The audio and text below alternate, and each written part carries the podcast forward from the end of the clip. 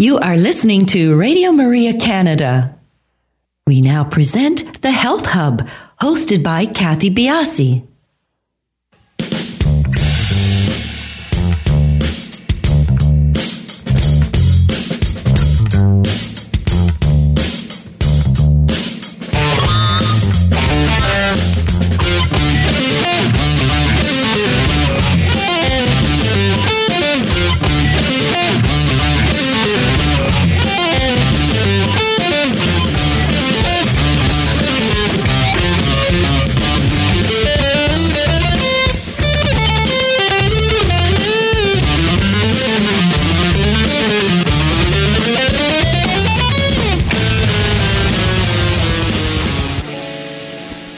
Everybody, and welcome to the Health Hub. I am your host, Kathy Biase, and along with our producer, Alex Diaz, we welcome you to the show. Good morning, Alex. Good morning, Kathy. How are you?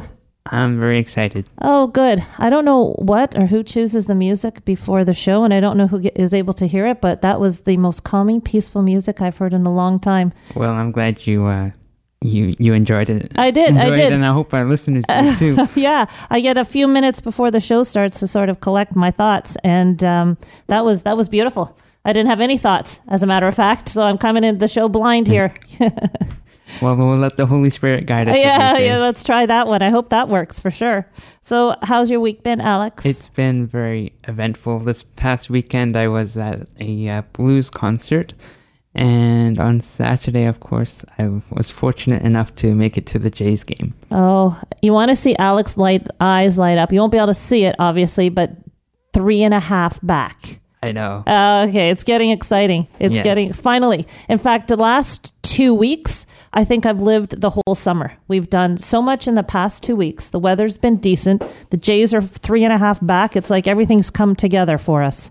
Yes, it's it's been pretty pretty exciting ever since uh, Steve Pearce hit those uh, grand slams Yeah. to finish those games off. back to back. And I was at um I was at Boots and Hearts this weekend, which was a blast.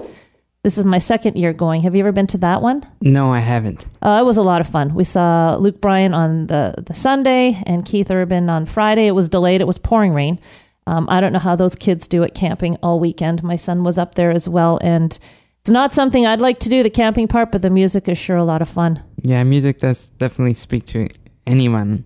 It's one of those universal languages, as they say. It is, and you know, I think if you know, I was reading about it. I think that they had about forty thousand kids there, or forty thousand people there, people of all ages actually, and so well run and well behaved. I've never really seen an incident, and uh, the music is always great. People are having a lot of fun. Everyone's under control. It was great, and we, um, our Italians left this weekend as well. So, you know, because of them and thanks to them, I saw downtown Toronto, the distillery district. We went canoeing. I went to the Rogers Cup. I so tell you, it's always fun to have family over. You get to show off the city and spend some time in the city yourself. So and learn about the city, honestly. Exactly. And it was a lot of fun. I mean, that Rogers Cup was a blast. I think I mentioned it, that I went to it last week, and uh, I, I, you know, I'm going to be heading back there. That's extremely well Mm-hmm. yeah, run I, as I well. went. I went last year. It was a lot, a lot of fun. Yeah, I, you know, the men are coming back. I think we did a great job this year. Our Canadian, our Canadian people were were well represented, and uh, it was it was a lot of fun. Sure. Today's going to be a great show. It's something that I think we can all use some information on, and it's emotional eating. Sometimes emotional eating tends toward uh, a really serious issue, and then sometimes it's just trying to get emotional eating under control. And those incipient sort of times that it happens, I, I think I can't believe that all of us at one point or another hasn't had a bit of binging because of uh, some sort of emotion that's ri- Yes. risen to the surface. So I'm looking for some guidance along that line myself. And our guest today is Vinci Choi. She is a registered dietitian and she's based in Calgary, Alberta. She takes a collaborative and a compassionate approach to nutrition that is rooted in the philosophy of health at every size and intuitive eating. Vinci believes in helping clients learn to listen to their body, which is so important and something that I really believe in too, and their inner wisdom when it comes to making decisions around food and eating. Vinci was born in Hong Kong and raised in Calgary. She received her Bachelor of Science in Nutritional Sciences from McGill University and completed the school's integrated dietetic internship program. She is a proud and active member of the College of Dietitians in Alberta and Dietitians of Canada, and is also a certified craving change facilitator, which I'm sure she will tell us about uh, when she comes on after the break. So we will take a short break right now, and when we come back, please have your questions ready. You can email us at thh at radiomaria.ca, but don't be afraid to call in. Our number is 416 245 1534 or tweet at Kathy underscore Biase, and we'll get your questions on the air for Vinci. We'll be back shortly.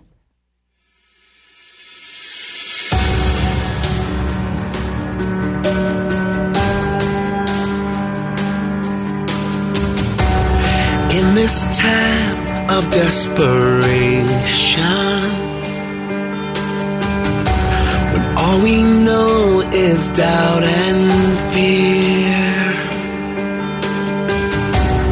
there is only one foundation. We believe, we believe. We believe in God the Father. We believe in Jesus Christ. We believe in the Holy Spirit. And He's given us new life. We believe in the crucifixion. We believe that He conquered death. We believe in the resurrection and he's coming back again. We believe.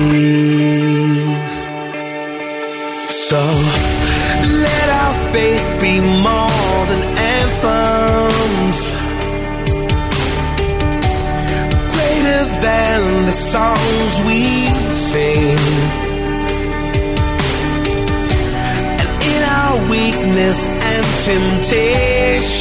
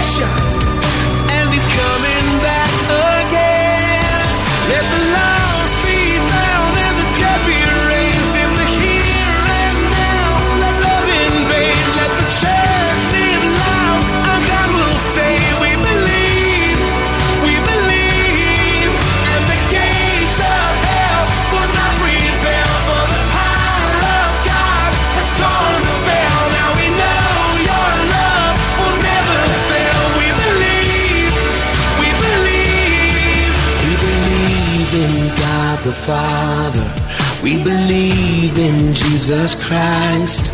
We believe in the Holy Spirit. And He's given us new life. We believe in the crucifixion.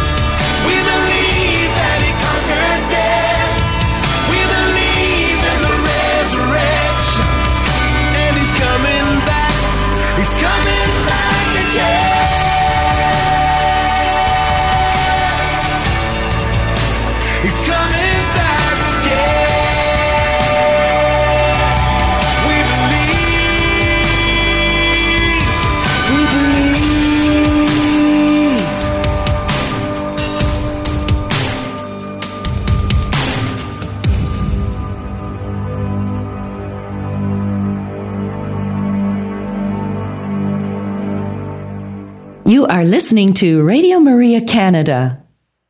We now continue with the program, The Health Hub, hosted by Kathy Biasi. We are back live, everybody. Our number to call in is 416 245 1534 or tweet at us at Kathy underscore Biasi. We are talking about emotional eating with our guest, Vinci Chu. Welcome to the show, Vinci. Thanks for having me, Kathy. Oh, very happy. I know that I, I didn't say your last name right. So can you say it for me? Choi. Choi. Okay. I just asked you that five minutes ago. I apologize it's for that. Not spelled how it's pronounced. It's not. so It's- I totally get it. it's not, and I've been practicing the way it looks. The way it looks. So I apologize. I apologize. But by the end of the show, everyone's going to know your name inside out and backwards. So it's all good. Okay. Before we get started, um, when I was reading your bio, I read that you are a certified craving change facilitator, and uh, I didn't know what that was. Maybe you could explain to everybody what that is. Sure, definitely. So, Craving Change is a program that was developed by a psychologist and dietitian. Um, they were based in Calgary, but now the psychologist Colleen Cannon is based out of Vancouver. So, it's a program that uses cognitive behavioral therapy to help people with problematic eating, emotional eating, so fits very well with what we're going to be talking about today. Mm-hmm. Now, obviously, because there is a certification in this and a training program, emotional eating is is something that is probably a little bit more pervasive than the average person would know about. Yes, definitely. I think sometimes um, people have this image of emotional eating as someone, you know, breaking up with their boyfriend, for example, mm-hmm. and sitting in front of the TV crying over a pint of ice cream. Mm-hmm. Um, but emotional eating can look a lot of different ways. Um, I've had people say, you know, they like to chew over their problems. So, you know, if they're stressed about something, they notice that they're eating more, or um, even that boredom eating, right? When you feel like you don't have anything to do and you're eating just to kill time, that is a form of emotional eating as well. So it's not just the very intense emotions that people often will associate emotional eating with, but even some of those more, I guess, less intense emotions that people are um, eating as a response. And why is this seeming to become more of an issue these days? Um, I think people see emotional eating as an issue, uh, often because it like it is associated with yeah, like you were saying earlier with um, Alex, that it's uh, the weight gain, um, and people kind of see that as like a bigger issue. Um, but to be honest, I think um, emo- it's important to take away the guilt around emotional eating. Um, I would say, in some ways, emotional eating is almost a natural thing because if you think about it, um, from like if we think of our ancestors, for example, uh, if um, eating wasn't something that was pleasurable, then we probably as a species wouldn't do it, and then we would have starved to death and not survived as a species. So I think eating for pleasure is something that's a very natural thing to do, and we don't want to feel guilty about it. However, I can definitely see it becoming problematic when you are using eating to um, distract or numb from certain um, unpleasant emotions and not really dealing with what is actually causing those emotions. It can also be problematic if eating is the only sort of solution that you know um, to these unpleasant emotions. So, yeah, so um, it's not all emotional eating is problematic. You know, we eat to celebrate and, um, or we eat, you know, just to be social. And I think those are very acceptable things. But it can be problematic if you are using it as a crutch for negative emotions. So it sounds like we can call this um, an issue of a spectrum sort of idea. You can have. Yeah. You can have it on a very low issue where someone does have a, a, a stressor in their life and they just jump into that, that tub of ice cream and it's a one off versus someone who is using it really as a tool to manage. And that's, mm-hmm. I'm assuming that's what you're saying. That's where the issue comes into play. Mm-hmm. Yes, exactly. Okay. Well, when you're dealing with someone who comes to you in practice, how mm-hmm. are you able to decipher the point where you feel that this is becoming problematic? You know, where you have to go beyond saying, you know, that was a one issue and maybe next time we'll work at it this way to the point mm-hmm. where you're really diving in deep to which could was something that could end up as a real physiological issue. Mm-hmm. Well, I think when someone gets to the point where they are seeking professional help from a dietitian or a therapist, like that's already kind of a red flag that it is an issue for them. Because I think if it was just a one off for, for someone, they wouldn't, you know, think to say, oh, yeah, maybe I need to go see someone about this. So the fact that a client has walked in and sought help, that already is a sign that, okay, like something deeper is going on and this is not just a one off thing. Um, and then for me, I think it's so important to listen to a person's story because, mm-hmm. yeah, just kind of listening to, you know, why they feel it's problematic or what does this quote unquote problematic eating look like. Um, and yeah, really getting an idea of what's going on because it can look so different for different people. Is emotional eating always tied to a weight issue? No. Um, no, emotional eating is not always tied to a weight issue. Um, yeah, thin people can eat emotionally. I think, you know, we all know those people who seem to eat all the time and eat everything under the sun and not gain a pound. So, no, emotional eating is not always tied to weight. Do, do you get many people who come into you um, for help that are in that sort of camp. They're thin, but they haven't they they realize they have an issue with emotional eating, or is usually weight loss the first step for people to walk into you and say, you know, I need some help? Um, I think like because of my role as a dietitian, um, people often associate the work that dietitians do with weight loss, weight management. So I would guess that the people who see- would seek out a dietitian tend to be people who are living in a larger body, whereas um, but occasionally I do get people who are in smaller, thinner bodies um, who are seeking help. But I almost think that um, often they would tend to lean towards looking for a therapist or psychologist as opposed to a dietitian. Okay. But, yeah, it depends on the person. well, I'm sure you're well enough versed in, you know, with all your training. When you see that this is becoming a real health issue, how do you approach somebody? You know what maybe we can get into what what you've seen as health issues coming from uh, stem to emotional eating and and how you might um, you know where the line is between you're able to help them and then they need additional help mm-hmm. so i think like if the reason behind their eating yeah does stem from you know deeper emotional or mental health issues like depression or anxiety, definitely very important to refer out to a psychologist or ther- or therapist. Mm-hmm. Um, but I think like sometimes when people describe it as, oh, it's just stress eating or it's boredom eating, and it's not those, um, you know, deeper mental health issues. Like there are some things that we can sort of work on um, in kind of a dietitian client sort of relationship. So, kind of like I said, if when someone comes in, for me, it's so important to sort of listen to kind of their story and what they're coming in for. So, maybe, and often how it manifests for a lot of people is snacking at night. So, um, a very common story that I hear from a lot of clients is that they say, you know, I eat very well during the day, I have a good breakfast, I, you know, pack my own lunch, I eat a very balanced supper, but then after supper, I am just seeking and snacking all the time.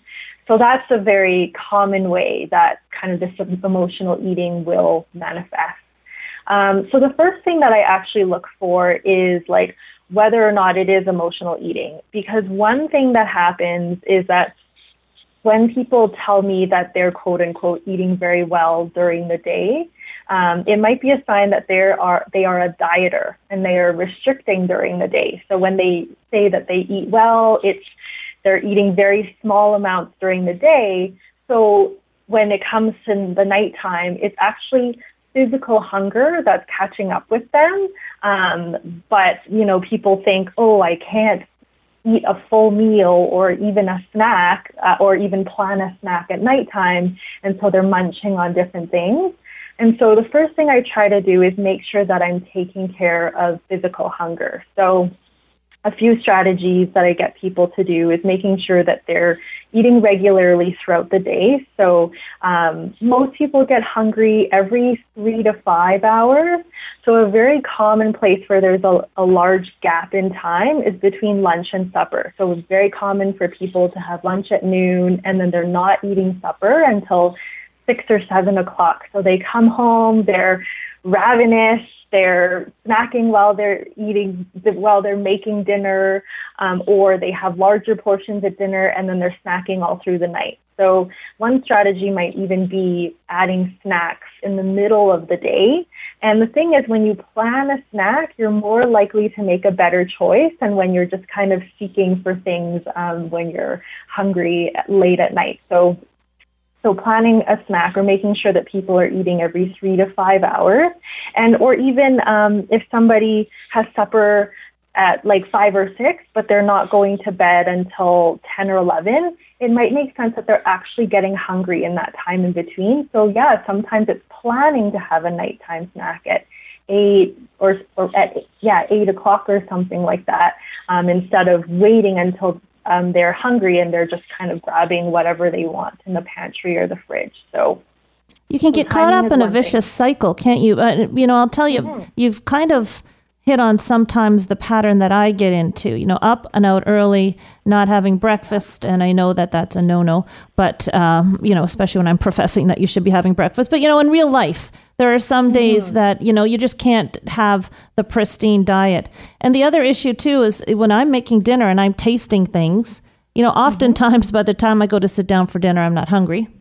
Yeah. so, so, then, and then it becomes, you know, it, it, it, hits eight or nine o'clock at night and I am hungry. And mm-hmm. then I know I shouldn't be eating, but I still do eat. So there, I guess there's a crossover between what we might call emotional eating and, and trying to decipher emotional from the physiological aspects that, that are sort of hitting our brain at the same time, our brain and our gut and everything. Yeah, exactly. And I think um, you know, especially being the dietitian, like I think sometimes even before we even get to the emotional stuff, making sure that we're taking care of that physiological hunger so that, yeah, when that's taken care of, then, and if you're still noticing kind of eating at night or whenever, then we know for sure, okay, we've, we've settled the physiological hunger. We know it's not that. We're more prepared to deal with the emotional hunger because if you're if you have both going at the same time, you're fighting against two hungers. Of course, you're going to want to eat or binge or um, and so if you're we're at least taking care of the physiological hunger, there's one thing that's taken care of, then we're more prepared or equipped to deal with the emotional hunger. Why why do we get food cravings? Mm. So it's so very interesting because I think we see so many memes on the internet these days that say, oh, you know, if you're craving chocolate, it's because you have a magnesium deficiency and you should eat like, I don't know, chicken or mm-hmm. something like that. And like we know chicken is not going to satisfy a chocolate craving. So when you have a craving, it's very rarely because you have some nutrient deficiency or something like that. That's very More interesting. Often, mm-hmm. More often than not, it is coming from a, an emotional place. Um, and so uh, I I, I work with some, um, or I follow some dietitians who do a lot of somatic work. Um, there is a lady, her name is, oh, Anita, and I don't remember her last name, but she wrote the book Eating by the Light of the Moon. And one of the things is she does a lot of, um, she makes a lot of connections between sort of the flavors of food and, and how it might necessarily relate to um, yeah the craving. So oh, her name is Anita, Dr. Anita Johnston. Sorry about that. Okay. Um, so yeah, so her idea is like when we crave sweet things, it might actually be a sign that you know our um, life is missing sweetness, or if we crave um, you know, crunchy things like we're looking for, yeah, kind of some excitement in in our lives or something. So it's not a one to one connection. I mean, this is this is more for interest sake, but when I find that when we get cravings, often it's yeah we associate that food um, with an emotion, even if it's just as simple as um, pleasure. Mm-hmm. And so yeah, often when we get food cravings, we're looking to, it's more often to satisfy an emotional hunger than any sort of physical hunger, and definitely not because we have some sort of vitamin or mineral deficiency. it's a very interesting topic, emotional eating, and obviously from what you've said, it's it's not a straight linear fix. There's a whole. It's like mm-hmm. a, a ball of yarn, and it's getting getting to you know the ins and outs and all the the issues that go into everything. When we get back from our break, Vinci, um, I'd like to talk about about a couple of things. One being your tips for helping us to get out of emotional eating and maybe recognizing emotional eating. And the other is a topic that I find very interesting is people um, you, you kind of alluded to it they're on the internet they're trying to get all the nutrients in they can. Overeating perhaps because they have a, an idea that they need to pack their day full of all the nutrients that that they are told that they need to eat which can lead to overeating and and emotional you know guilt even. So I, have run into that and i'd like you to uh, maybe talk a little bit about that when we get back. Um, we're going to take a, about a three minute break here and then we'll be back to talk more with vinci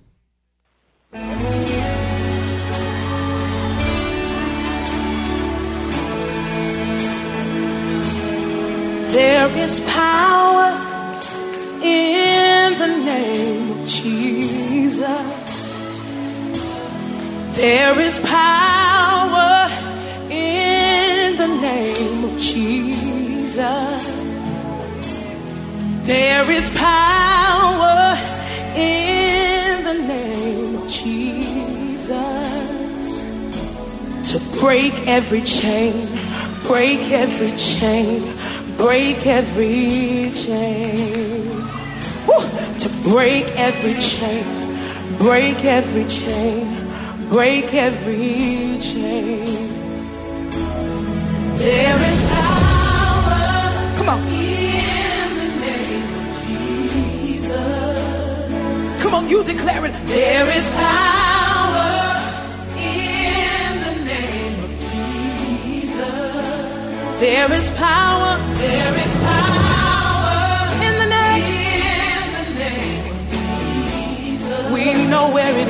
Is to break every chain, break every chain. Break every chain. Come on, say to break every break every chain. Break every chain. Break every chain.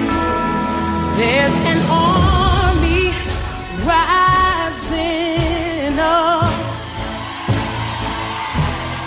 There's an army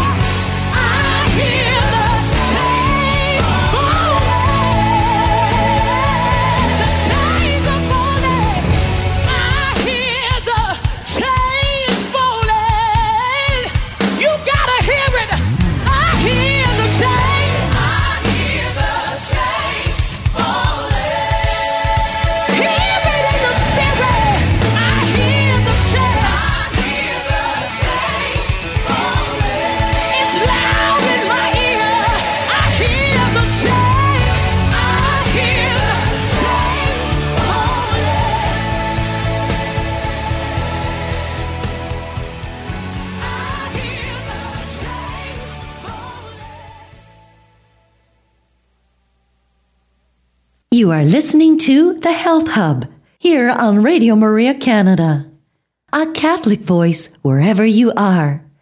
To contact us and be a part of the show, please call 416 245 1534. We now continue with the program. Here once again is your host, Kathy Biasi. Welcome back, everybody. Yes, please call us at 416 245 1534, or you can tweet at us at, at Kathy underscore Biase. We are here with Vincci Tsui, and we are talking about emotional eating. And I wanted to get into a couple of topics with you, Vincci, but I got a funny question on Twitter, and uh, I want to I want to pose it to you. I don't know if it's actually a question or if it's a comment, and you can comment on it. And and what she says is, I always crave carbs after after I eat. I know I'm full, and my issue is I don't feel guilty, or I feel guilty that I don't feel guilty about eating these. What's her issue? Oh my goodness. Okay.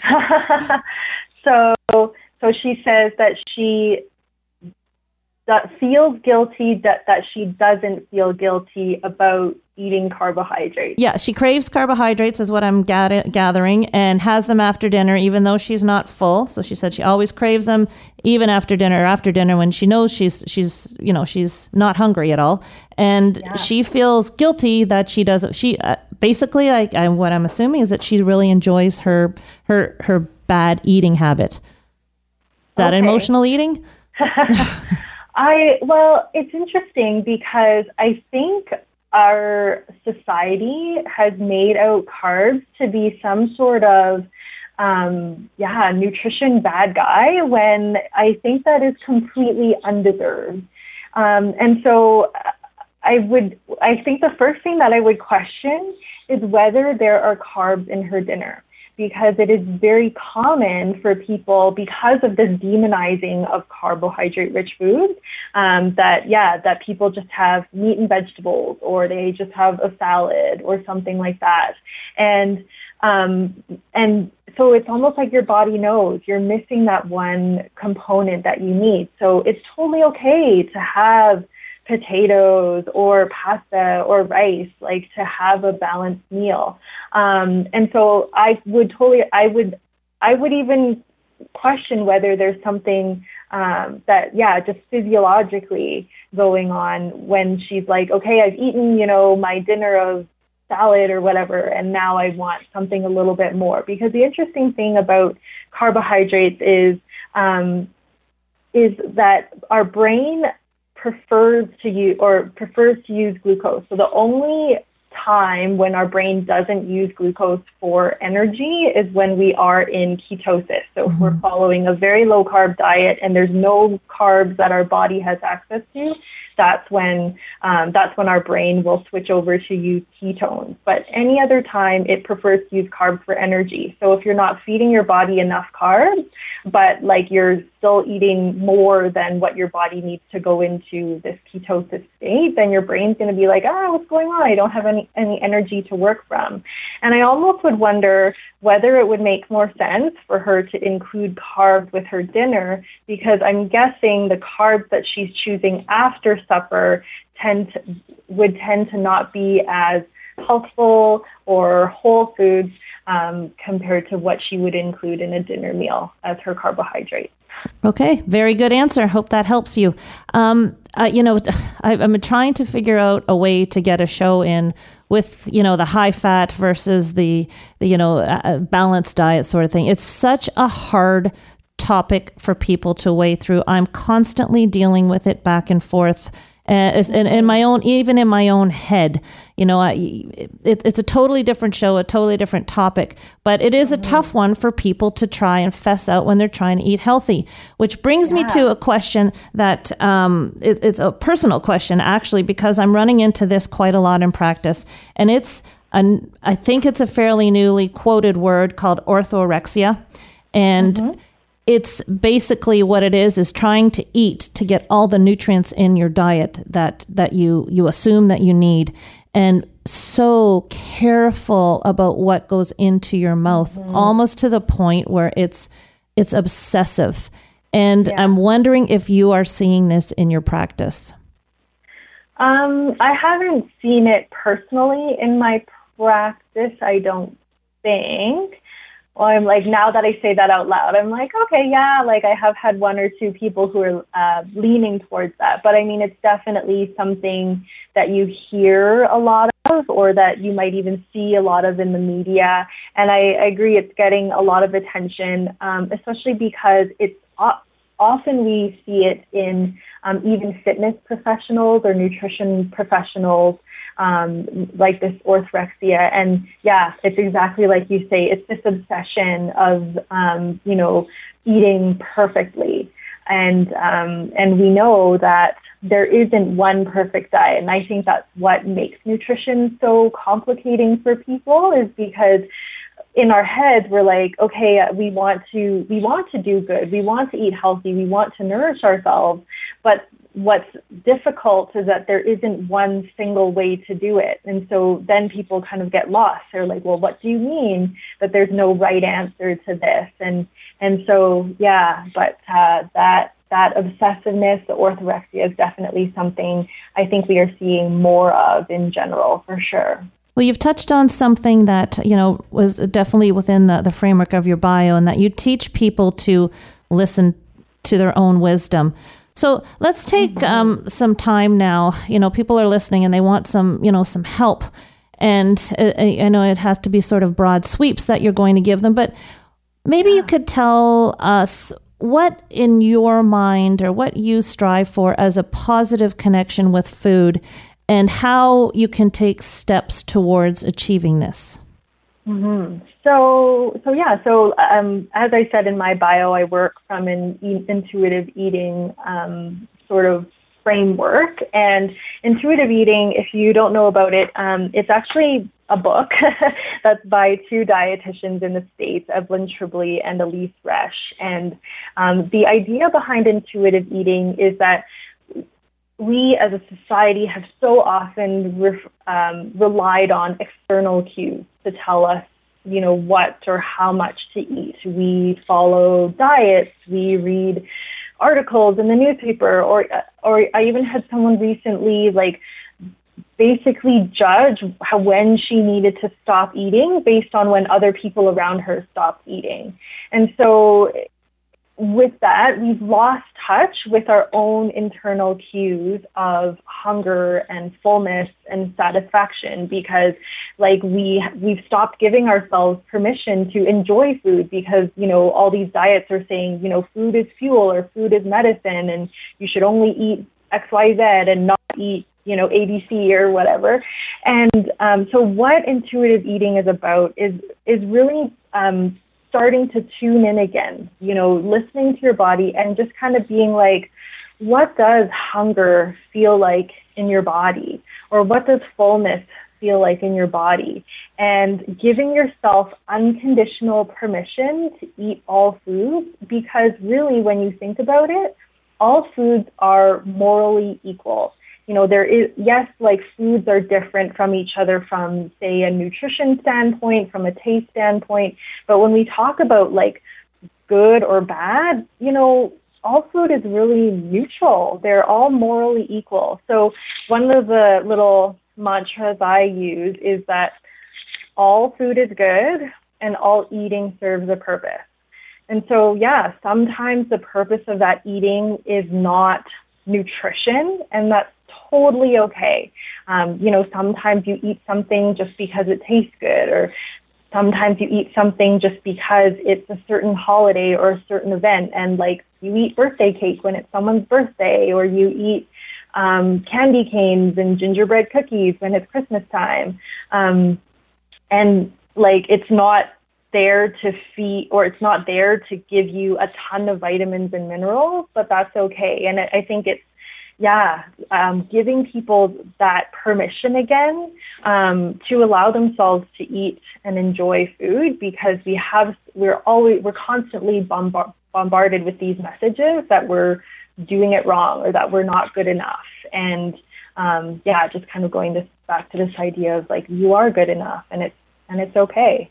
And there are fixes available. So if you do overeat at Christmas time and you have a little bit too much of the stuffing in the, the apple pie, you know, you can take time later to maybe reset.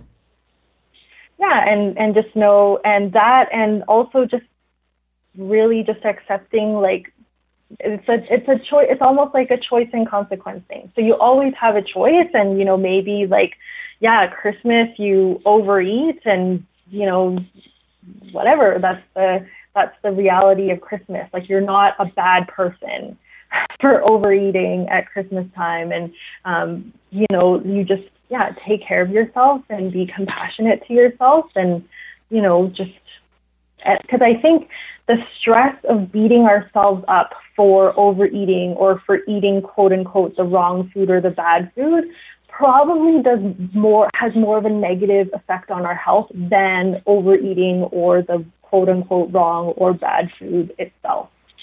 You know, I, I long time ago, someone told me before I even started, uh, you know, in in this this field, that you know, telling children to finish your plate or to eat everything on it and you don't get your dessert unless you have your vegetables really does a disservice and pulls us away from that intuitive intuitive notion that we have or, our intuitiveness and yeah. you know i unfortunately was through a couple of kids before um, before i really took this to heart and with my last one she's a, a, f- a few years younger so there's a gap of about five years and i've really sort of paid attention to not putting any sort of restrictions per se or those type of of qualifiers on eating.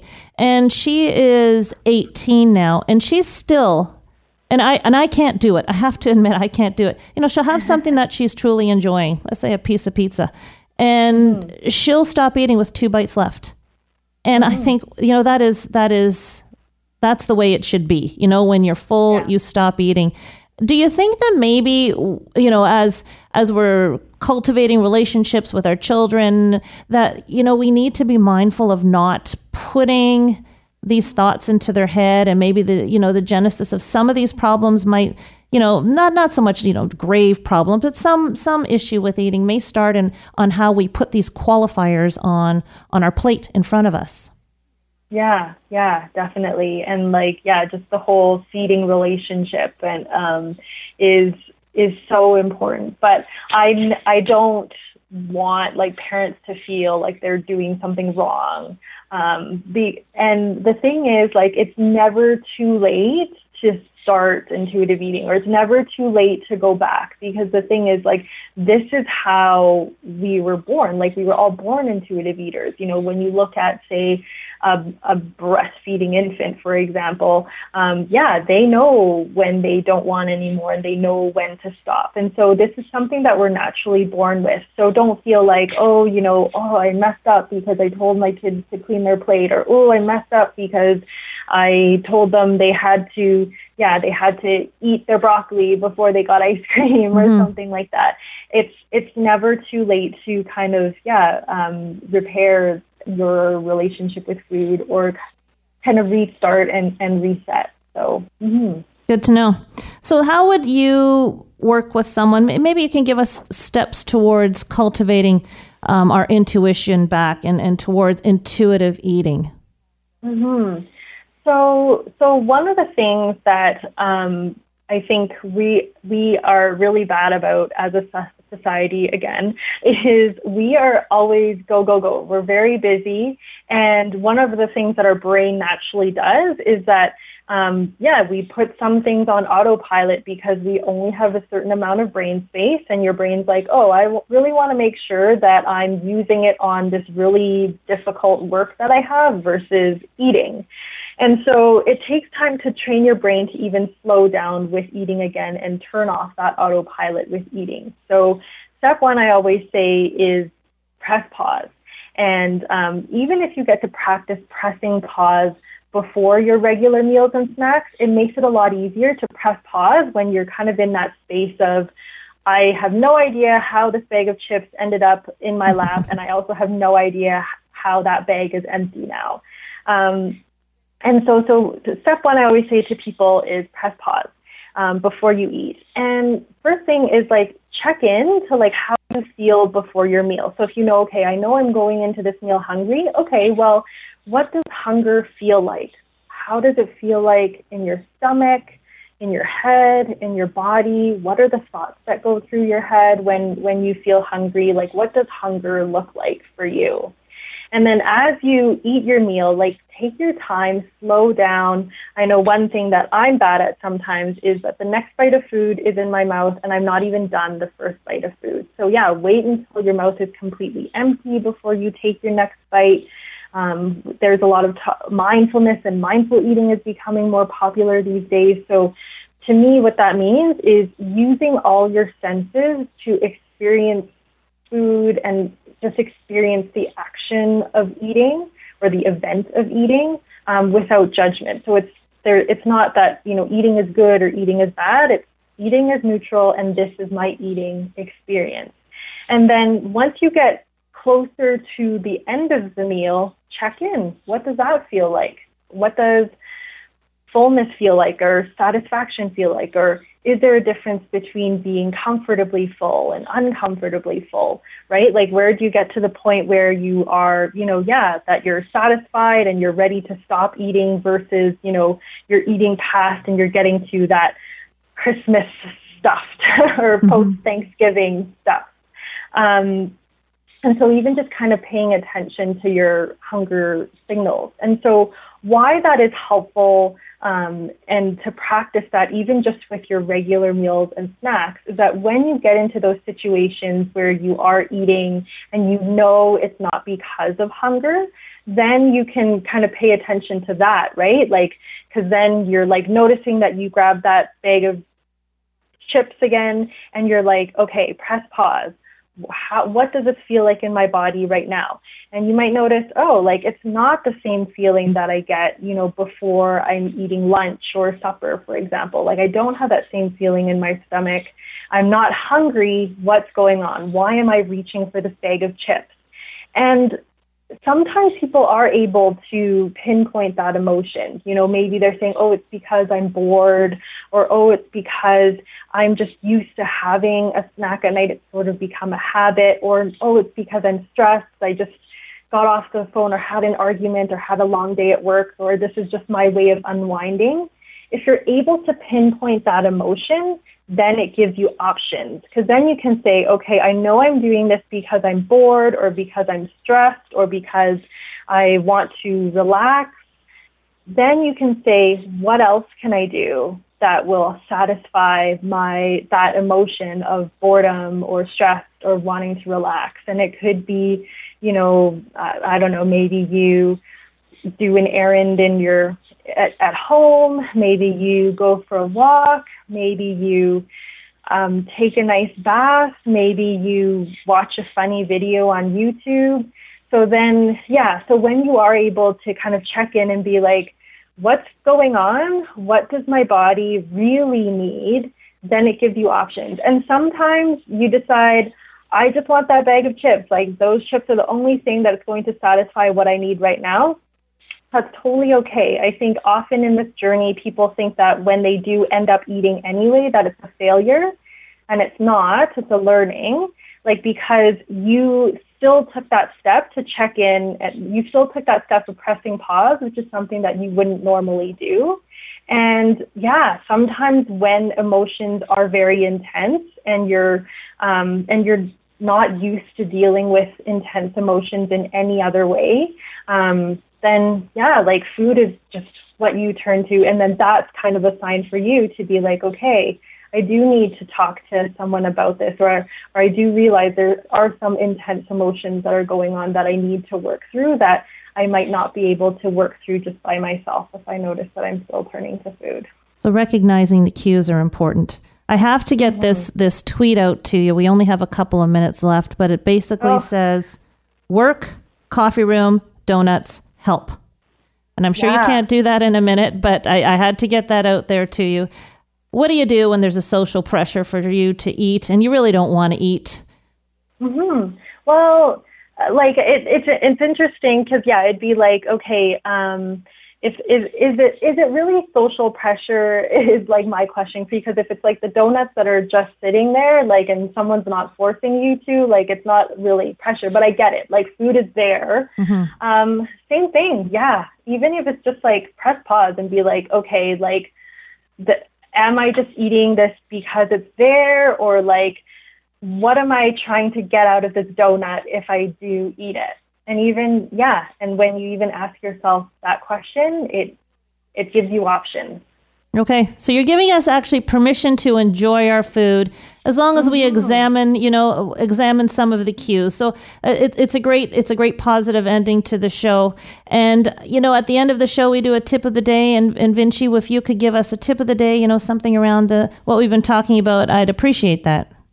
Yeah, and I, I know I'm going to sound like a broken record, but it is press pause. Um, so yeah, and even if it's just practicing pressing pause at the beginning of your regular meals and snacks where you're going in like non-emotionally, then it allows you to kind of have that baseline of what it feels like before you eat. Um, so that when you are kind of having more of an emotional eating sort of episode, then you're able to feel like, okay, like, is this the same feeling that I get before a meal, before a meal that I normally would sit down to? how does this feel different? And like, yeah, what else can I do to satisfy this feeling that I may be having right now? So press pause and then asking, what do I really need? And sometimes the answer is, yeah, eating that donut. And that's totally okay too. Well, that's a terrific way to end that show off. So I thank you, Vincci, for for joining us. And Vincci Tsui, if you want to reach her, she has her website. I will spell it out for you now. And if you miss it, you can certainly contact us. It's uh, Vincci V I N C C I T S I U. That's pronounced Choi. VincciTsui.com. V I N C C I T S U I com. But if you've missed it, like I said, contact us. We'll put you in touch with her. Terrific person to know. And I think to sum it all up, don't feel guilty. You know, understand. Yeah. Don't feel guilty, and we will all be in a better place for having those positive emotions associated with our food. So once again, thank you so much, Vincci, for joining us. And that's it for the Health Hub this week. We'll talk to you again next week.